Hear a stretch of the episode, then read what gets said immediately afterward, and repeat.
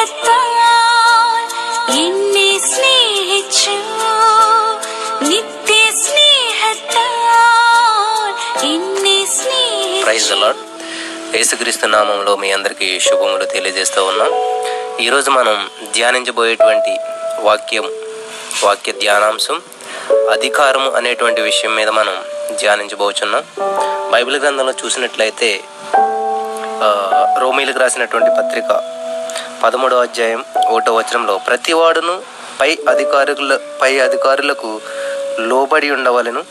ఏలయనగా దేవుని వలన కలిగినది తప్ప మరి ఏ అధికారమును లేదు. ఉన్న అధికారములు దేవుని వలననే నియమింపబడి ఉన్నవి. కాబట్టి అధికారమును ఎదిరించువాడు దేవుని నియమమును ఎదిరించుచున్నాడు అని బైబిల్ గ్రంథం స్పష్టంగా తెలియజేస్తూ ఉంది. కాబట్టి అధికారులకు మనం లోబడి ఉండాలి. ఒకవేళ మనం అధికారాన్ని ఎదిరించినాడు ఎవరన్నా అయితే దేవుని నియమాన్ని ఎదిరించుతున్నాడని బైబిల్ గాని సెలవిస్తూ ఉంది. ప్రార్థన చేసుకుందాం. స్తోత్రం దేవా సర్వోన్నతుడ సర్వాధికారి ఆశ్చర్యకరుడ ఆలోచనకర్త నిత్యుడకు తండ్రి సమాధానకర్త యోగాధిపతి. నా ప్రభా నీకే వందనాలు స్తోత్రములు చెల్లిస్తూ ఉన్నాం. ఈ యొక్క అధికారము అనేటువంటి అంశం గురించి మేము ధ్యానిస్తూ ఉండగా బైబిల్లో ఉన్నటువంటి వచనాల ద్వారా నా ప్రభా మరి నాతో మాతో మాట్లాడండి. పరిశుద్ధాత్మ దేవుడా నువ్వు మాట్లాడినట్లయితే హృదయాలు కదిలించబడతాయి. మా యొక్క మనోనేత్రాలు తెరవబడతాయి. మా హృదయాలు నా ప్రభా తెప్పరిల్లబడతాయి నా తండ్రి. ప్రతి హృదయం తెరవబడినట్లు ఆ, చెప్పబడుతున్నటువంటి నీ పలుకులు నీ మాటలు ప్రతి హృదయంలోనికి వెళ్ళినట్లు ప్రతి హృదయం నా ప్రభు బలపడినట్లు సహాయం చేయమని. నీ పరిశుద్ధాత్మ శక్తి చేత ప్రతి వారిని నడిపించి ఈ యొక్క వాక్య ధ్యానమును ఆది నుండి అంచు నిమిషం వరకు నీ ఆస్పదం నడిపించుకుని ఘనత మహోపరవాల మీద తెచ్చుకోనమని ఏసునామ నడుచు ప్రార్థించి పొందుకుంటున్నామా పరమ తండ్రి. ఆమెన్. ప్రభునంద ప్రియమైనటువంటి వారులారా మనం చదివినటువంటి వాక్యం ప్రకారం అధికారం అనే అనేసరికి మనకి అందరికీ ఏమొస్తుందంటే CM PM MP MLA member president ఇవన్నీ గుర్తుకొస్తుంటుంటాయి ప్రజెంట్ మనకి ఎలక్షన్ మూమెంట్లో ఉన్నది కాబట్టి ఎవరికి అధికారం వస్తుంది ఎలాంటి వాళ్ళు వస్తారు అన్నది మనం ఆలోచన చేస్తూ ఉంటుంటాం కానీ ఇక్కడ బైబిల్ గురించి తెలుస్తుంది ప్రతి వాడును పై అధికారులు లోబడి ఉండవాలను. ఎలా దేవుని వలన కలిగినది తప్ప మరి ఏ అధికారమును లేదు. ఉన్న అధికారములు దేవుని వలననే నియమింపబడి ఉన్నవి. మనం అనుకుంటా ఉంటాం అది ఈజీగా వచ్చేసింది అని చెప్పేసి. దేవుని చిత్తం ప్రకారం లేకుండా ఎవరికి అధికారం రాదు. మనకి ఇజ్రాయెల్ మొట్టమొదటి రాజు అనేటువంటి సౌల్ని దేవుడు అభిషేకించాడు. అధికారం ఇచ్చాడు. కానీ దేవునికి ఇష్టానుసారంగా అతను ఉండకపోవడం వల్ల అతని అధికారం నుంచి తొలగించబడ్డాడు. కారణం అతని ప్రవర్తనే. నా ప్రియమైనటువంటి సహోదరి స్నేహితులారా ఈరోజు మనం వాక్యం ధ్యానిస్తున్నప్పుడు చాలామంది అనుకుంటూ ఉంటారు నేను మంచి పదవిలో ఉన్నాను మంచి స్థాయిలో ఉన్నాను అధికారంలో ఉన్నాను అంటే అది గవర్నమెంట్ జాబ్ అవ్వచ్చు పొలిటికల్ అవ్వచ్చు లేకపోతే ఉన్నతమైన పదవి ఏదైనా అవ్వచ్చు. కాబట్టి నాకేమీ పర్వాలేదు అని మీరు అనుకుంటా ఉన్నారు. బైబిల్ ఒక పాట ఉంటుంది. తప్పించుకుందువా? దేవుని యుద్ధ నుండి తప్పించుకుందువా? దేవుని యుద్ధ నుండి రాజువైనా అధికారివి అయినా తప్పించుకుందువా? నీవు తప్పించుకుందువా? దేవుని యుద్ధ నుండి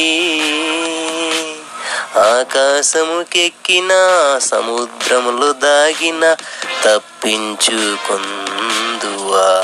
అని ఒక భక్తుడు పాడతాడనమాట నువ్వు ఆకాశంకి ఎక్కేసినా లేకపోతే సముద్రంలో దాగున్నా అధికారివైనా రాజువైనా ఎవరైనా కానీ నువ్వు దేవుని యొద్ద నుంచి మాత్రం తప్పించుకోనలేవు నీ పదవులు నీ యొక్క అధికారాలు ఇవన్నీ భూలోక రాజ్యంలోనే. కాబట్టి మనం అధికారానికి లోబడమని దేవుడు చెప్తా ఉన్నాడు. అధికారాలు అనేవి చాలా రకములైనటువంటి అధికారాలు ఉన్నాయి మనకి శారీరకమైనటువంటి అధికారాలు ఉంటాయి అంధకార సంబంధమైనటువంటి అధికారాలు ఉంటాయి ఇక్కడ అపుస్తులైనటువంటి పౌలు గారు కొరిందిలో ఉన్నటువంటి సంఘానికి రాస్తూ ఒక మాట చెప్తాడైన. ఏంటంటే ఒకటో కొరింది ఏడవ అధ్యాయం నాలుగవ వచనంలో ఒక మాట ఉంటుంది మనం చదువుదాం.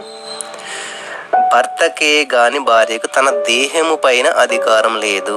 అలాగనే భార్యకే గాని భర్తకు తన దేహం పైన అధికారం లేదు. ఇది మామూలుగా ఉన్నటువంటి విషయాలు అనమాట భార్యాభర్తల మధ్య ఇది నా శరీరం నా ఇష్టం నేను చచ్చిపోతాను నేను ఇలాగ అలాగని అంటుంటారు. ఒకసారి నువ్వు మ్యారేజ్ అయిన తర్వాత నీ శరీరం మీద నీకు అధికారం ఉండదు. ఇది చాలా గుర్తుపెట్టుకోవాల్సినటువంటి విషయం. మనం ఒక నిబంధనకి కట్టుబడినప్పుడు. అలాగే ఎప్పుడైతే నువ్వు బాప్తిసం పొంది నీవు యేసుక్రీస్తును నీ యొక్క భర్తగా నువ్వు స్వీకరించావో వధువు సంఘంలో మనం ఉన్నాము మన శరీరం మీద కానీ మన ఆశల మీద కానీ మన యొక్క చిత్తం మీద కానీ మనకు అధికారం ఉండదు. దేవుని అధికారానికి లోబడి ఉండాలి. సమస్తము ఆయనకే అధికారాన్ని ఇవ్వాలి. ఒక వధువు సంఘంగా మనం ఆలోచన చేసినట్లయితే. నెక్స్ట్ ఇంకో వచనం చూసినట్లయితే అపోస్తులటువంటి అపోస్తుల కార్యములు ఇరవై ఆరో అధ్యాయం.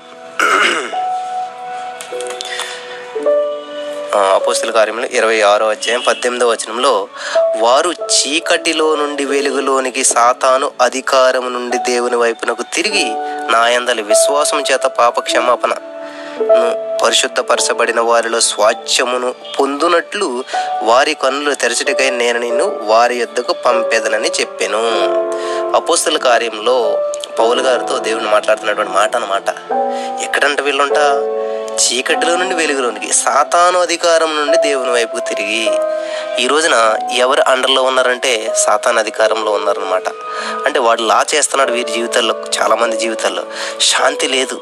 శాంతి సమాధానాలకు కర్త అధిపతి ఎవరంట? యేసుప్రభు వారు కానీ మన కుటుంబాల్లో శాంతి లేదు సమాధానం లేదు. అంటే ఎవరు అధికారంలో ఉన్నారు? ఎవరు అధికారంలో ఉంది మన ఫ్యామిలీ? ఎవరి అధికారంలో ఉన్నది మన కుటుంబం? వాడి అండర్లో ఉంది సాతాన్ అధికారంలో ఉంది కాబట్టి మన కుటుంబాలు ఏం చేస్తుంది? శాంతి సమాధానం లేకుండా వాడు ఏలుబడి చేస్తున్నాడు అనమాట ఏ కుటుంబం అయితే ఈ శాంతి సమాధానాలు లేక ఇరుకులు ఇబ్బందులు సమస్యలతో నలుగుతూ ఉన్నదో నా ప్రియమైనటువంటి వాళ్ళ సమస్యలు రాక మానవు. కానీ నిన్న చదువుకున్నటువంటి వాక్యం ప్రకారం సమస్యను తప్పించుకున్నట్టు కూడా ఆయన మార్గాన్ని ఇస్తారంట ఆ మార్గాన్ని తెలుసుకోకుండా నువ్వు ఇంకా ఆ అధికారంలో ఉన్నావు. ఏ అధికారం? సాతాను అధికారం. కాబట్టి దాని నుండి దేవుడు దేవుని వైపు నువ్వు తిరిగి దేవుని అందు విశ్వాసం చేత పాపక్షమాపణ పొంది పరిశుద్ధపరచబడాలని దేవుడు కోరుతూ ఉన్నాడు. నెక్స్ట్ అపోస్తుల కార్యంలో ఇరవై ఆరు పద్దెనిమిది మనం చూసుకున్నాం. కొలసి పత్రిక ఒకటో అధ్యాయము పదమూడవ వచనంలో ఆయన మనలను అంధకార సంబంధమైన అధికారములో నుండి విడుదల చేసి తాను ప్రేమించిన తన కుమారుని యొక్క రాజ్య నివాసులనుగా చేసెను. దయచేసి గమనించాలి అందరూ. మనం ఎవరి అధికారంలో ఉన్నామంటే ముందుగాను ఆయన మనలను అంధకార సంబంధమైన అధికారంలో నుండి విడుదల చేసి తాను ప్రేమించిన తన కుమారుని యొక్క రాజ్య నివాసులుగా చేసెను. దేవుడు నిన్ను నన్ను కూడా ఎలా చేశాడంట? కుమారుని యొక్క రాజ్య నివాసులుగా చేసెను. ఎవరి అధికారం నుంచి? అంధకార సంబంధం. అంటే ఎవరు? అంధకార సంబంధాలు ఎవరు? సాతాన్ సంబంధాలు అనమాట కాబట్టి సాతాన్ అండలో ఉన్నటువంటి మనలను దేవుడు ఏం చేశాడంట? విడుదల చేశాడు. దేవునికి స్తోత్రం. హలెలుయ హలెలుయ కాబట్టి దేవుని వాక్యాన్ని చదువుతున్నటువంటి మనము దేవుడిచ్చినటువంటి అధికారాన్ని ఎలాగ ఉపయోగించుకుంటున్నాము? అనేది చాలా పరిశీలన చేయవలసినటువంటి విషయం. ఎవరి అధికారంలో నీవు ఉన్నావు? ఎవరి అండర్లో నీవు ఉన్నావు? చూడండి చిన్నప్పుడు మనం తల్లిదండ్రుల అండర్లో ఉంటాము. ఒకవేళ పొరపాటున మనల్ని ఏదైనా రెసిడెన్షియల్ స్కూల్స్ హాస్టల్ వేస్తే హాస్టల్లో ఉన్నప్పుడు ఏంటి గార్డియన్ అంటారు. అంటే హాస్టల్ వార్డెన్ అండర్లో ఉంటాం మనం. ప్రోగ్రెస్ రిపోర్ట్ ఇచ్చిన ఏది ఇచ్చినా కూడా ఆయన మనకు సాయం చేయాలి. తర్వాత పిల్లలు పెద్దవాళ్ళు అయిన తర్వాత పెళ్ళిళ్ళు అయిన తర్వాత భర్త అండర్లో ఉంటారు. భర్త అండర్ ఇలాగా ఏమవుతుంటుందండి అధికారం మారుతూ ఉంటుందన్న కాబట్టి మనం ఆ అధికారికి రెస్పాన్సిబిలిటీగా ఉండవలసినటువంటి పరిస్థితి మనం ఉంటుంది. ఏం చేసినా ఎక్కడికి వెళ్ళినా ఏం చేసినా ప్రతిదీ వాళ్ళకి చెప్పు చేయాలన్నమాట. ఎందుకని వాళ్ళ అండర్లో ఉన్నాం కాబట్టి. ఈరోజు నువ్వు దేవుని రాజ్యానికి వారసుడు కావాలని చెప్పి ఆయన అంధకార సంబంధమైనటువంటి చీకటి శక్తుల అధికారంలో నుంచి నిన్ను తప్పించి వెలుగు సంబంధంగా నేను చేసి ఉన్నాడు. ఇది నువ్వు గుర్తించాలి. ఒకటో దిన వృత్తాంతములు ఇరవై రెండో అధ్యాయం పన్నెండవ వచనంలో నీ దేవుడైన ఏహోవా ధర్మశాస్త్రమును నీవు అనుసరించినట్లు ఏహోవా నీకు వివేకమును తెలివిని అనుగ్రహించి ఇస్రాయేలీల మీద నీకు అధికారము దయచేయునుగాక. అని ఇక్కడ ఒక చక్కటి మాట తయారు చేస్తున్నాడు అధికారం అనేది ఎప్పుడు నీ దేవుడిని యహో ధర్మశాస్త్రం నీవు అనుసరించినట్లుగా యహో నీకు వివేకమును తెలివిని అనుగ్రహించి చూడండి ఈ రోజున అధికారం కావాలని అనుకుంటారు కానీ వివేకం ఉండదు. ధర్మశాస్త్రం అంటే దేవుని నీతి న్యాయం అనుసరించరు. మంచిగా నాయకుడిగా ఉండాలి అధికారిగా ఉండాలి అని అనుకుంటూ ఉంటారు. ఇలాగా మనం అనుకుంటే అది అవ్వదు. దేవుడు ఎప్పుడు చేయాలంటే అప్పుడు చేస్తాడు. అంతేగాని నువ్వు నేను అనుకున్నంత రాని అవ్వదనమాట నువ్వు పెద్ద అధికారం అనుకోవచ్చు. యోగ గ్రంథం పన్నెండు అధ్యాయం పద్దెనిమిది వచ్చినప్పుడు మాట ఉంటుంది. రాజుల అధికారం ఆయన కొట్టువేయును వారి నడుములకు గొలుసులు కట్టును. చూసారా? అధికారం ఎందుకంటే ఆయన సృష్టించాడు. ఆయన నుంచే వస్తుంది. అధికారం వచ్చినా ఏదొచ్చినా కూడా. అంతేగాని అధికారం ఉందని చెప్పి మనం గొప్ప చేస్తే దేవుడు కొట్టివేస్తాడంట. ఇరవై ఐదు అయోబి ఇరవై ఐదు రెండులో కూడా ఉంటుంది. అధికారమును భీకరత్వమును ఆయనకు తోడయున్నవి. ఆయన తన ఉన్నత స్థలములలో సమాధానం కలుగజేయును. ఆయనకున్నటువంటి అధికారం ఏం చేస్తాడు? సమాధానం. ఆయన సమాధానానికి కర్త అధికారి అధిపతి సైన్యములకు అధిపతి. ఆయన దగ్గర ఏమంటారు శాంతి ఉంటుంది సమాధానం ఉంటుంది. కాబట్టి ఆయన అండర్లో నువ్వుంటే శాంతి సమాధానాలతో జీవిస్తావు అన్నమాట దేవునికి స్తోత్రం కలుగును గాక. సామెతల గ్రంథం మూడో అధ్యాయం ఆరో వచనంలో నీ ప్రవర్తన అంతటి ఎందు ఆయన అధికారమునకు ఒప్పుకొను. అప్పుడు ఆయన నీ త్రోవలను సరళం చేయను. ఈరోజు నా చాలా ఇరుకు మార్గాలు గుండా వెళ్తున్నాం బ్రదర్. చాలా గడ్డు పరిస్థితుల్లో ఉన్నాయి బ్రదర్. అసలే తినటానికి తిండి లేదు బ్రదర్. అప్పుల సమస్య బ్రదర్. అనారోగ్య సమస్య బ్రదర్. నిరుద్యోగ సమస్య బ్రదర్. ఇట్లా అన్ని వంకర మార్గాలు చాలా ఇరుకు మార్గాలు చాలా ముళ్ళ మార్గాలు గుండా వెళ్తున్నారా మీరు? అయితే ఒక మాట మీకు అందరికీ విడుదల పొందుకోవాలంటే ఒక్క మాట చెప్తున్నాడు దేవుడు. నీ ప్రవర్తన అంతటి ఎందో ఆయన అధికారమునకు ఒప్పుకొనుము. ముళ్ళబాటలోకి వెళ్తాకైనా సిద్ధపడతారు కానీ దేవుని అధికారానికి మాత్రం ఒప్పుకోరు. దేవుని అధికారం అంటే దేవుడు ఏం చెప్తాడు? నీవు నా రాజ్యము నీతిని వెతకరా మొదట అని చెప్తాడు దేవుడు. కానీ మనం ఏం చేస్తాం? ప్రార్థన చేసే టైం ఉండదు బైబిల్ చదివే టైం ఉండదు. కానీ మన సమస్యను మాత్రం వాట్సాప్ ఫేస్బుక్ వాటిలో వంద మందికి ఫార్వర్డ్ చేస్తాం. దాని మీద వచ్చిన కామెంట్స్ అన్నిటికి రిప్లై ఇస్తుంటాం అన్ని చేస్తుంటాం. కానీ దేవుని రాజ్యాన్ని వెతకం. దేవుని నీతిని వెతకం దేవునికి పర్సనల్గా ప్రార్థన చేయం తలుపేసుకుని ప్రార్థన చేయం. సమస్య కోసం ఏ ఆలోచిస్తాం? సమస్యని పెద్దదిగా చేసి చూస్తాం. దేవుడిని మర్చిపోతాం. చిన్నోడు దేవుడు చిన్నోడు. కదా చాలామంది అలా చూస్తూ ఉంటారు. దయచేసి గమనించిన ప్రియమైనటువంటి వాళ్ళరా దేవుని వాక్యం నీతో మాట్లాడుతున్నప్పుడు అశ్రద్ధ చేయకూడదు ఎప్పుడు కూడా. నీ ప్రవర్తన అంతటి ఎందు ఆయన అధికారమునకు ఒప్పుకొను ఒప్పుకుంటున్నావు నువ్వు? ఒప్పుకున్నట్లయితే నువ్వు నీ సమస్యను పదే పదే పది మందికి చెప్తా ప్రార్థన చేయండి ప్రార్థన చేయండి అని చెప్పి నువ్వు యూస్లెస్గా అటు ఇటు తిరగవు. నా ప్రియమైనటువంటి వాళ్ళారా మీ పిల్లలు చదవట్లేదని చెప్పి పది మంది ట్యూషన్ మాస్టర్లు పెట్టి మీ పిల్లలు అటు ఇటు ఆటలకు పంపితే వాళ్ళు ట్యూషన్ మాస్టర్లు వచ్చి ఇంటికి కూర్చొని మాత్రం ఏం చేస్తారు? ఆలోచించేయండి. ముందు మార్పు రావాల్సింది వాడిలోను. వాడికి డిసిప్లిన్ క్రమశిక్షణ నేర్పి కూర్చుని మాస్టర్లు చెప్పింది వినే విధంగా వాడు చేయాలి వాడి వాడి ప్రవర్తన అంతటి మీద వాళ్ళకి అధికారం ఇవ్వాలి. అబ్బాయి ఎలా ఉండాలి? ఎలా చేయాలి? ఇలా కూర్చోవాలి? ఎలా చేయాలని అంటే ఏ నేను ఇలాగే కూర్చుంటాను. రెండు గోళ్ళు పైకెట్టు కూర్చుంటాను. నా ఇష్టానుసారం ఉంటాను. మీరు చెప్తే చెప్పండి అంటే వాళ్ళు ఎలా చెప్పగలుగుతారు? ఆలోచన చేస్తున్నారా మీరు? అంటే నేను కూడా ట్యూషన్ చెప్తూ ఉంటాను. దాన్ని బట్టి నాకు ఇటువంటి సిచ్యువేషన్ ఎదురవుతున్నాయి కాబట్టి చెప్తున్నాను అనమాట కాబట్టి దేవుని అధికారానికి నువ్వు ఒప్పుకోలేనప్పుడు నీ ప్రవర్తన అంతట్లోనూ నీ ప్రవర్తన అంతట్లో దేవుని అధికారానికి ఒప్పుకో. అప్పుడు నీ మార్గం ఆయన ఏం చేస్తారంట సరళం చేస్తాడంట. హలోయ నీ త్రోవలను సరళం చేస్తాడు. అందరు సరళంగా ఉండాలి విశాలంగా ఉండాలి. శాంతి సమాధానాలు ఆరోగ్యం ఐశ్వర్యం ఆనందం ఇదే కావాలని కోరుకుంటారు. కానీ దానికి ఒక వే ఉంది. ఏంటంట ఆయన అధికారమును ఒప్పుకోవాలి. కాబట్టి మన అధికారం ఏం చెప్తాడు? ఈ మార్గంలో వెళ్ళు ఇలా చెయ్యి అలా చెయ్యి అని చెప్తాడు ఒక అధికారి అండర్లో ఉంటే. అధికారి చెప్పినట్టు నీ జీవితం సరళంగా అయిపోద్ది. నీకు సమస్యలు ఉండవు. సమస్యలు ఉన్నా కూడా నీ అధికారి చూసుకుంటాడు. ఏదైనా ప్రాబ్లం వస్తే ఆయనతో చెప్పావు అనుకో. అయ్యా మరి ఇలా ఉందా? ఏం చేయమంటారు? ఇదండి సమస్య ఇది ప్రాబ్లం అంటే "ఆ, సరే అని చెప్పి ఆయన ఏం చేస్తాడు? ఆయన చూసుకుంటాడు. ఆయన సాల్వ్ చేస్తాడు. ప్రాబ్లం సాల్వర్ ఆయన. నీ సమస్యను పరిష్కరించేటువంటి పరిష్కార మార్గం ఆయనే ఆయనే మార్గం ఆయనే సత్యం ఆయనే జీవం. కాబట్టి ఆయన అధికారంలోనికి మాత్రం ఈ రోజున చాలామంది రావడం లేదు. హల్లెలూయా.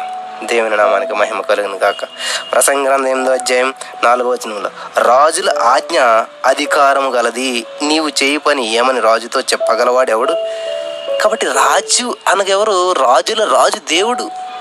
ఆయన మాట ఎలా ఉంటుంది? అధికారం కలిగిందిగా ఉంటుంది. ఆయన ఆజ్ఞ.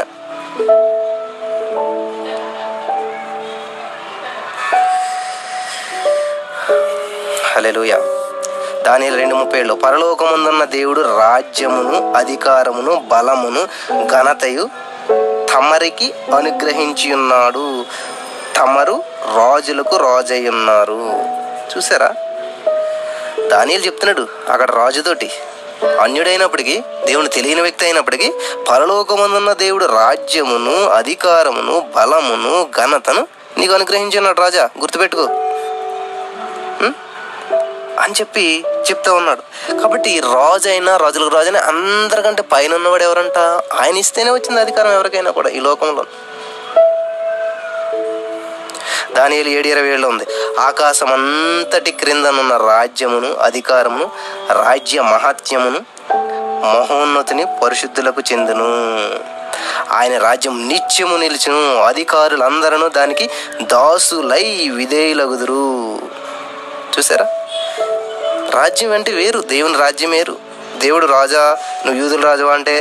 అంటే ఆయన ఏదో ఆయన ఒక రాజు అవుతాడు రాజ్యాన్ని పరిపాలించాలనుకున్నా. ఆయన రాజ్యం వేరు కంటికి కనిపించే రాజ్యం కాదైంది అయినంత కూడా డిఫరెంట్ రాజ్యం. దయచేసి గమనించాలి. దేవుడు చెప్తాడు నేను కూడా అధికారమునకు లోబడిన వాడను అని ఒకడు వచ్చి నేను అధికారమునకు లోబడిన వాడను నా చేతి కింద సైనికులు ఉన్నారు నేను ఒకరు కొమ్మంటే పోను ఒకరు రమ్మంటే వచ్చిన. నా దాసుని ఈ పని చేయమంటే చేయను అని ఉత్తరం ఇచ్చిన దేవుడి దగ్గరకు వచ్చి నాకు ఇంత పని మనుషులు ఉన్నారండి మీరు మా ఇంటికి రావద్దు. జస్ట్ ఒక మాట చెప్పండి చాలు నా కుమారుడు బాగుపడతారు. జస్ట్ ఒక మాట చెప్పండి చాలు అధికారానికి ఉన్న విలువను అధికారి గుర్తించగలిగాడు అనమాట కాబట్టి దేవునికి అధికారం ఉంది. ఎట్ల మీద అధికారం ఉన్నదంట చూడండి మత్తాయి సువార్త తొమ్మిదో అధ్యాయం ఆరో వచనంలో పాపములు క్షమించుటకు భూమి మీద మనిషి కుమారునికి అధికారం కలదు అని మీరు తెలుసుకొనవలను. ఈ వాక్యం వినిచినటువంటి ప్రియమైనటువంటి సహోదరి స్నేహితుడా నువ్వు గమనించినట్లయితే భూమి మీద ఎవరికీ లేనటువంటి ఒక అధికారము ఒక్కరికే ఉన్నదంట. ఎవరికి? మనిషి కుమారుడు. అనగా ఎవరు? ఏసుక్రీస్తు ప్రభు వారికే ఉన్నదంట. ఏంటది? పాపములు క్షమించే అధికారము. దేవునికి స్తోత్రం కలిగిన గాక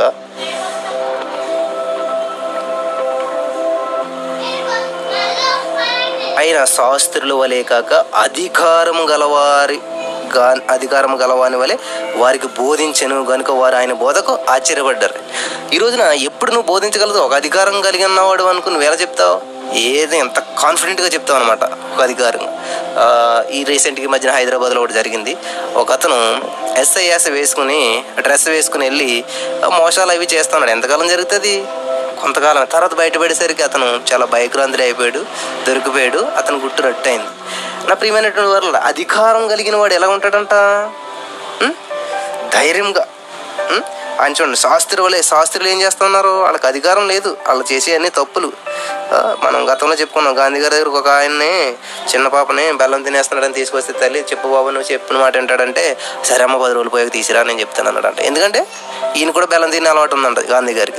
అది మానిన తర్వాత ఆయన ప్రాక్టీస్ చేసి అప్పుడు అధికారం వచ్చింది ఆయనకు. దీని మీద పట్టు సాధించాను. ఇప్పుడు దీని మీద అధికారం నాకు ఉంది నేను బెల్లానికి మానేసిన కాదు నాకు మానేసి బెల్లం. నేను తినాలంటే తినకుండా మానాలంటే మానేస్తాను. మానేశాను. మనం కొంతమంది బానిసలు అయిపోతారు మందు అయిపోతూ ఉండలేరు. అసలు చికెన్ మటన్ అవి తినబోతూ ఉండలేరు. లేకపోతే ఇట్లా కొన్నాటికి బానిసలు అయిపోయి ఏం చేస్తారంటే బానిసత్వ జీవితాలు జీవితారు. ఇప్పుడు మందు తాగే వాళ్ళు అందరూ ఏంటంటే మందుకు బానిసలు అయిపోయిన అనమాట పేకటాడే వాళ్ళు అందరూ ఏంటి పేకటకు బానిస అయిపోయారు అనమాట వ్యభిచారం చేసే వాళ్ళు అందరూ ఏంటి వ్యభిచారానికి బానిసలు అయిపోయారు అర్థమవుతుందా అంటే అది అధికారం చెలాయిస్తుంది మీద. అర్థమవుతుందా? గుట్కాలకి పాన్ పరాకులకి ఇంకా చాలా మాట ద్వేషానికి ద్వేషిస్తూ ఉంటారు చాలామంది. ద్వేషంని నిలబడి చేస్తాను కోపానికి బానిసలు అయిపోతారు చాలామంది. కోపం కోపాన్ని నిలబడి చేస్తానమాట అది ఏలుబడి చేసినప్పుడు అన్ని పగలు కొట్టించేస్తుంటుంది అందరిని తిట్టించేస్తుంటుంది అవసరమైతే నిన్ను నిన్నే గోడకేసి తలకేసి కొట్టుకోమంటుంది. అది అధికారి కాబట్టి చెప్తే అది నువ్వు చేసేస్తుంటావు. అంతే కదా అధికారి ఏం చెప్తే చేయాలి కదా. కాబట్టి నో యువర్ ఎనిమి అంటే నీ శత్రువును తెలుసు ఎవరు? నీ తన కోపమే తన శత్రువు నీలో ఉన్న కోపమే నీ శత్రువు.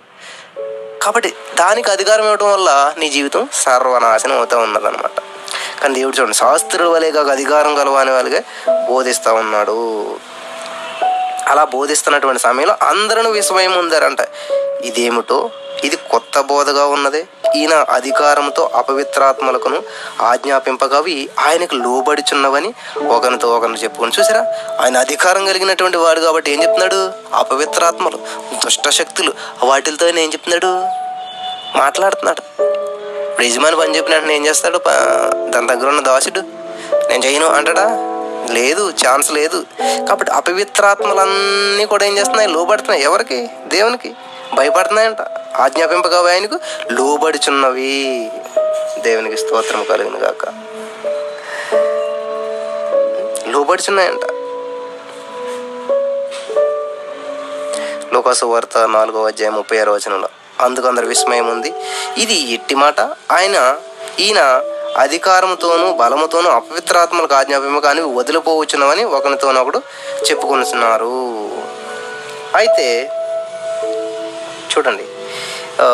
అయితే పాపమును క్షమించుటకు భూమి మీద మనిషి కుమారునికి అధికారం కలదని మీరు తెలుసుకొనవలను అని వారితో చెప్పి పక్షవాయువు గలవారిని చూసి నీవు లేచి నీ మంచం ఎత్తుకొని నీ ఇంటికి వెళ్ళమని చెప్పాను. నా ప్రియమైనటువంటి సహోదరి స్నేహితులారా యేసుప్రభు వారు ఇవన్నీ చేస్తున్నారే.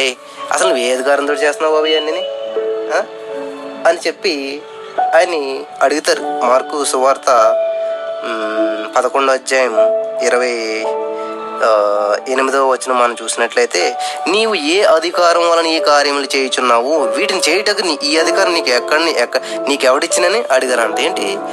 ఈ రోజులో చూసినట్లయితే మంచి జరుగుతుంటే వాళ్ళకి అనవసరం. ఏదన్నా చిన్నది జరిగింది అనుకోండి దానికి లా పాయింట్ లాగుతుంటారు. అసలు ఇది ఎందుకు ఇలాగ వచ్చింది? అది ఎందుకు ఇలాగా? క్వశ్చన్ చేసేవాళ్ళు మా ఫేస్ అంతా ఎలా ఉంటుంది అంటే ఇలా క్వశ్చన్ మార్క్లో ఉంటుంది అనమాట ఎప్పుడు కూడా విచారము. అలా ఇలాగా క్వశ్చన్ మార్క్ ఎలా ఉంటుంది? ఇలా ఉంకులు ఉంకులు ఉంకులు తిరిగి ఉంటుంది కదా. ఇలా క్వశ్చన్స్ చేస్తూ ఉంటారు. అంటే తెలిసి అడుగుతారు వాళ్ళు. కొన్ని కొన్ని వంకర ప్రశ్నలు వేస్తుంటారు కొంతమంది. దయచేసి గమనించి ఇలా అడుగుతున్నారండి ఏ అధికారం వల్ల నీ కార్యం చేయుచున్నావు? వీటిని చేయటకు ఈ అధికారం నీకు ఎవడిచ్చినని అడిగానంట అందుకు యేసు నేను మిమ్మల్ని మాట్లాడతాను చెప్పండి. అని చెప్పి వజ్రాన్ని వజ్రంతో కొయ్యాలంట. దేనితోటి కోసినది అవ్వదంట. అలాగే నేను చేస్తున్నాడు ప్రశ్నకు ప్రశ్న వేసాడంట. కాబట్టి మనం కొన్ని కొన్ని విషయాల్లో తెలివిగా ప్రవర్తించాలి. ఎవరు ఏది అడిగితే చెప్తా ఉన్నాం అనుకోండి అలా అడుగుతూనే ఉంటారు. ఎందుకంటే వాళ్ళకి కొన్ని తెలుసు కొన్ని తెలియవు. యేసుప్రభువు మాట్లాడుకురాను మేము ఉన్న ప్రశ్న అడిగితే చెప్పండి అంటే నేను ఏ అధికారం వలన వీటిని చేయుచున్నానో అది మీతో చెప్తాను. మీకు ప్రశ్న వేస్తాను చెప్పండి అని యోహానిసిన బాప్తిజం పైనుంచి వచ్చిందా కింద నుంచి వచ్చిందా అని అడుగుతారు అనమాట వాళ్ళు ఏం చెప్తారంటే అమ్మో పైనుంచి వచ్చిందంటే మరి యోహాన్ ఎందుకు నమ్మలేదు అంటారు. కింద నుంచి వచ్చిందంటే యోహాన్ ప్రవక్తను అందరూ తెలుసు కాబట్టి వీళ్ళందరూ మనల్ని కలిసి కొట్టేస్తారు. వాళ్ళు ఏం ఉత్తరం ఇవ్వకుండా వెళ్ళిపోయారంట. తెలియదంటే నేను కూడా చెప్పను అంటాడు దేవుడు. చూసారా నా ప్రియమైనటువంటి సహోదరి స్నేహితులారా నేను ఎవరైనా ప్రశ్న వేసినప్పుడు సమాధానం చెప్పడానికి సిద్ధపడి ఉండమనంటే వాళ్ళు అడిగిన ప్రశ్నకి సమాధానం చెప్పేమని కాదు అర్థం. వాళ్ళకి ఎలాగా నువ్వు రెస్పాండ్ అవ్వాలన్నది తెలిసి ఉండడం అనమాట దేవునికి స్తోత్రం కలిగిన కాక కాబట్టి యేసుప్రభు వారు అధికారంతో ప్రకటిస్తూ ఉన్నాడు. అధికారంతో ఆ యొక్క ఆ, దయ్యములను వెళ్ళగొడతా ఉన్నాడు అనమాట ఆయన బోధకు ఆశ్చర్యపడ్డారంట అందరూ కూడా. ఎందుకని? ఆయన అధికారంతో ప్రకటిస్తూ ఉన్నాడు. ఏదో అసమసిగా ప్రకటించటం లేదు. తర్వాత చూడండి దేవుని వాక్యం సెలవిస్తుంది. ఆయన వాక్యం అధికారంతో ప్రకటిస్తూ ఉండెను. కనుక ఆయన బోధ విని అందరూ ఆశ్చర్యపడ్డారు. తర్వాత శిష్యులకి దెయ్యముల మీద శక్తిని అధికారమును అనుగ్రహించిన లోకాసు వార్త తొమ్మిదో అధ్యాయం. ఒకటో వచనం మనం చూసినట్లయితే ఆయన తన త- పన్నెండు మంది శిష్యులను పిలిచి సమస్తమైన దయ్యముల మీద శక్తిని అధికారమును రోగములు స్వస్థపరచు వరమును వారికి అనుగ్రహించాను. చూసారా? ఈ నువ్వు దేవుని శిష్యుడిగా నువ్వు ఉన్నావా? అయితే నీవు అధికారం ఉంది దయ్యాల మీద నీకు అధికారం ఉంది వాటి శక్తి మీద నీకు అధికారం ఉన్నది సమస్తమనే దయ్యముల మీద శక్తిని అధికారమును దేవుడు నీకు రోగమును స్వస్థపరచు వరమును కూడా నీకు అటువంటి అధికారాన్ని దేవుడు నీకు ఇస్తా ఉన్నాడు. కాబట్టి రోగంతో నువ్వు ఎలా మాట్లాడు? రోగం నీ పాలేరమాట. రోగం నీ బానిస అనమాట ఈ దెయ్యం నీ బానిస అనమాట కాబట్టి వాటిని నువ్వు ఆజ్ఞాపించాలి. ఏ సిన్నామలో పొమ్మని ఆజ్ఞాపిస్తావు ప్లీజ్ వెళ్ళిపోవా విడిచిపెట్టేవా అని చెప్పి మనం వాటిని బతిమాలకూడదు. అటువంటి అధికారం కలిగినటువంటి దేవుని కలిగి ఉన్నావు నీవు నేను కూడాను. కాబట్టి నువ్వు అధికారం కలిగిన వానిగా ఉండాలన్నమాట. పదో అధ్యాయము పంతొమ్మిదవ వచనంలో ఇదిగో పాములను తేళ్ళను తొక్కుటకు శత్రువుల బలమంతటి మీదను మీకు అధికారం అనుగ్రహించి ఉన్నాను. ఏది మీకు ఎంత మాత్రము హాని చేయదు. నా ప్రియమైనటువంటి సహోదరి స్నేహితుడా నువ్వు ఈ రోజున ఇబ్బంది పడుతున్నావా?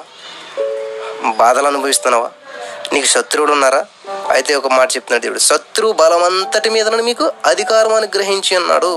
కాబట్టి శత్రువు మీద నువ్వు అధికారు.